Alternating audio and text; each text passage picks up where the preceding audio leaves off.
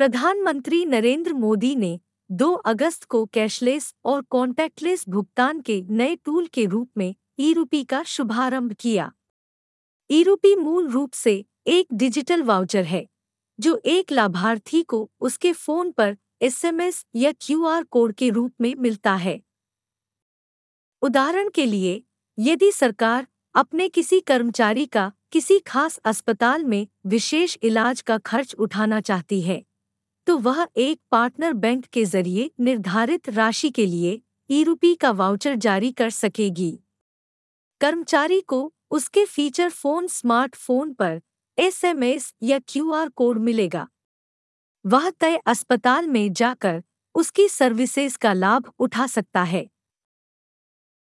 इस तरह ई रूपी एक बार का contactless, cashless voucher based payment का तरीका है, जो यूज़र्स को कार्ड डिजिटल भुगतान ऐप या इंटरनेट बैंकिंग के बिना वाउचर भुनाने में मदद करता है।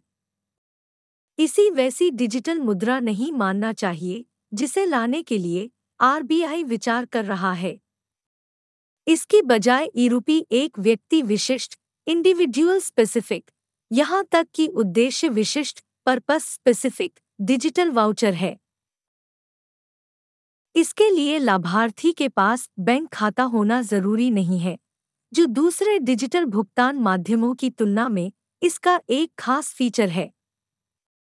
यह एक आसान, संपर्क रहित भुगतान पाने के लिए दो फ़ेज़ प्रोसेस इंश्योर करता है, जिसमें पर्सनल डिटेल शेयर करने की भी ज़रूरत नहीं होती है।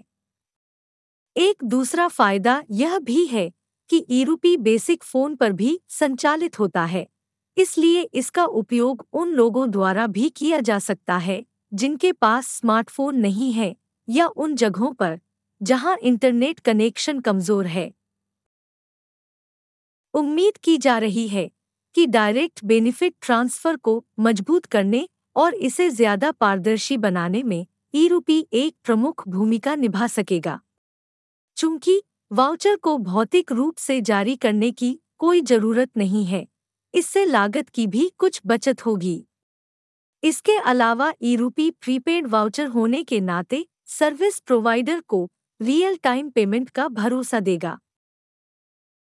National Payments Corporation of India NPCI ने कैशलेस लेनदेन को बढ़ावा देने के लिए यह वाउचर बेस्ड भुगतान प्रणाली लॉन्च की है। वित्तीय सेवा विभाग, स्वास्थ्य और परिवार कल्याण मंत्रालय और राष्ट्रीय स्वास्थ्य प्राधिकरण के सहयोग से इसे विकसित किया गया है।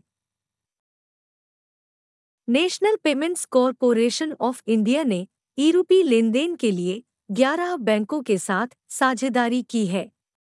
ये बैंक हैं Axis Bank Bank of Baroda, Canara Bank, HDFC Bank, ICICI Bank, Indian Bank, इनसिन Bank, Kotak Mahindra Bank, Punjab National Bank Bharatiya State Bank और यूनियन बैंक ऑफ़ इंडिया। इसे लेने वाले ऐप्स हैं भारत पे, Bhim Baroda Merchant Pay, Pine Labs, PNB Merchant Pay और YONO SBI merchant पे जल्द ही ई रूपी स्वीकार करने वाले और ज़्यादा बैंकों और ऐप्स के इसमें शामिल होने की उम्मीद है। शुरुआत में National Payments Corporation of India ने 1,600 से ज़्यादा अस्पतालों के साथ करार किया है जहाँ ई रूपी को भुनाया यानी उससे भुगतान किया जा सकता है। विशेषज्ञों का कहना है कि आने वाले दिनों में इसके उपयोग का बेस व्यापक होने की उम्मीद है। यहाँ तक कि निजी क्षेत्र भी इसका उपयोग अपने कर्मचारियों को लाभ देने के लिए कर सकेंगे।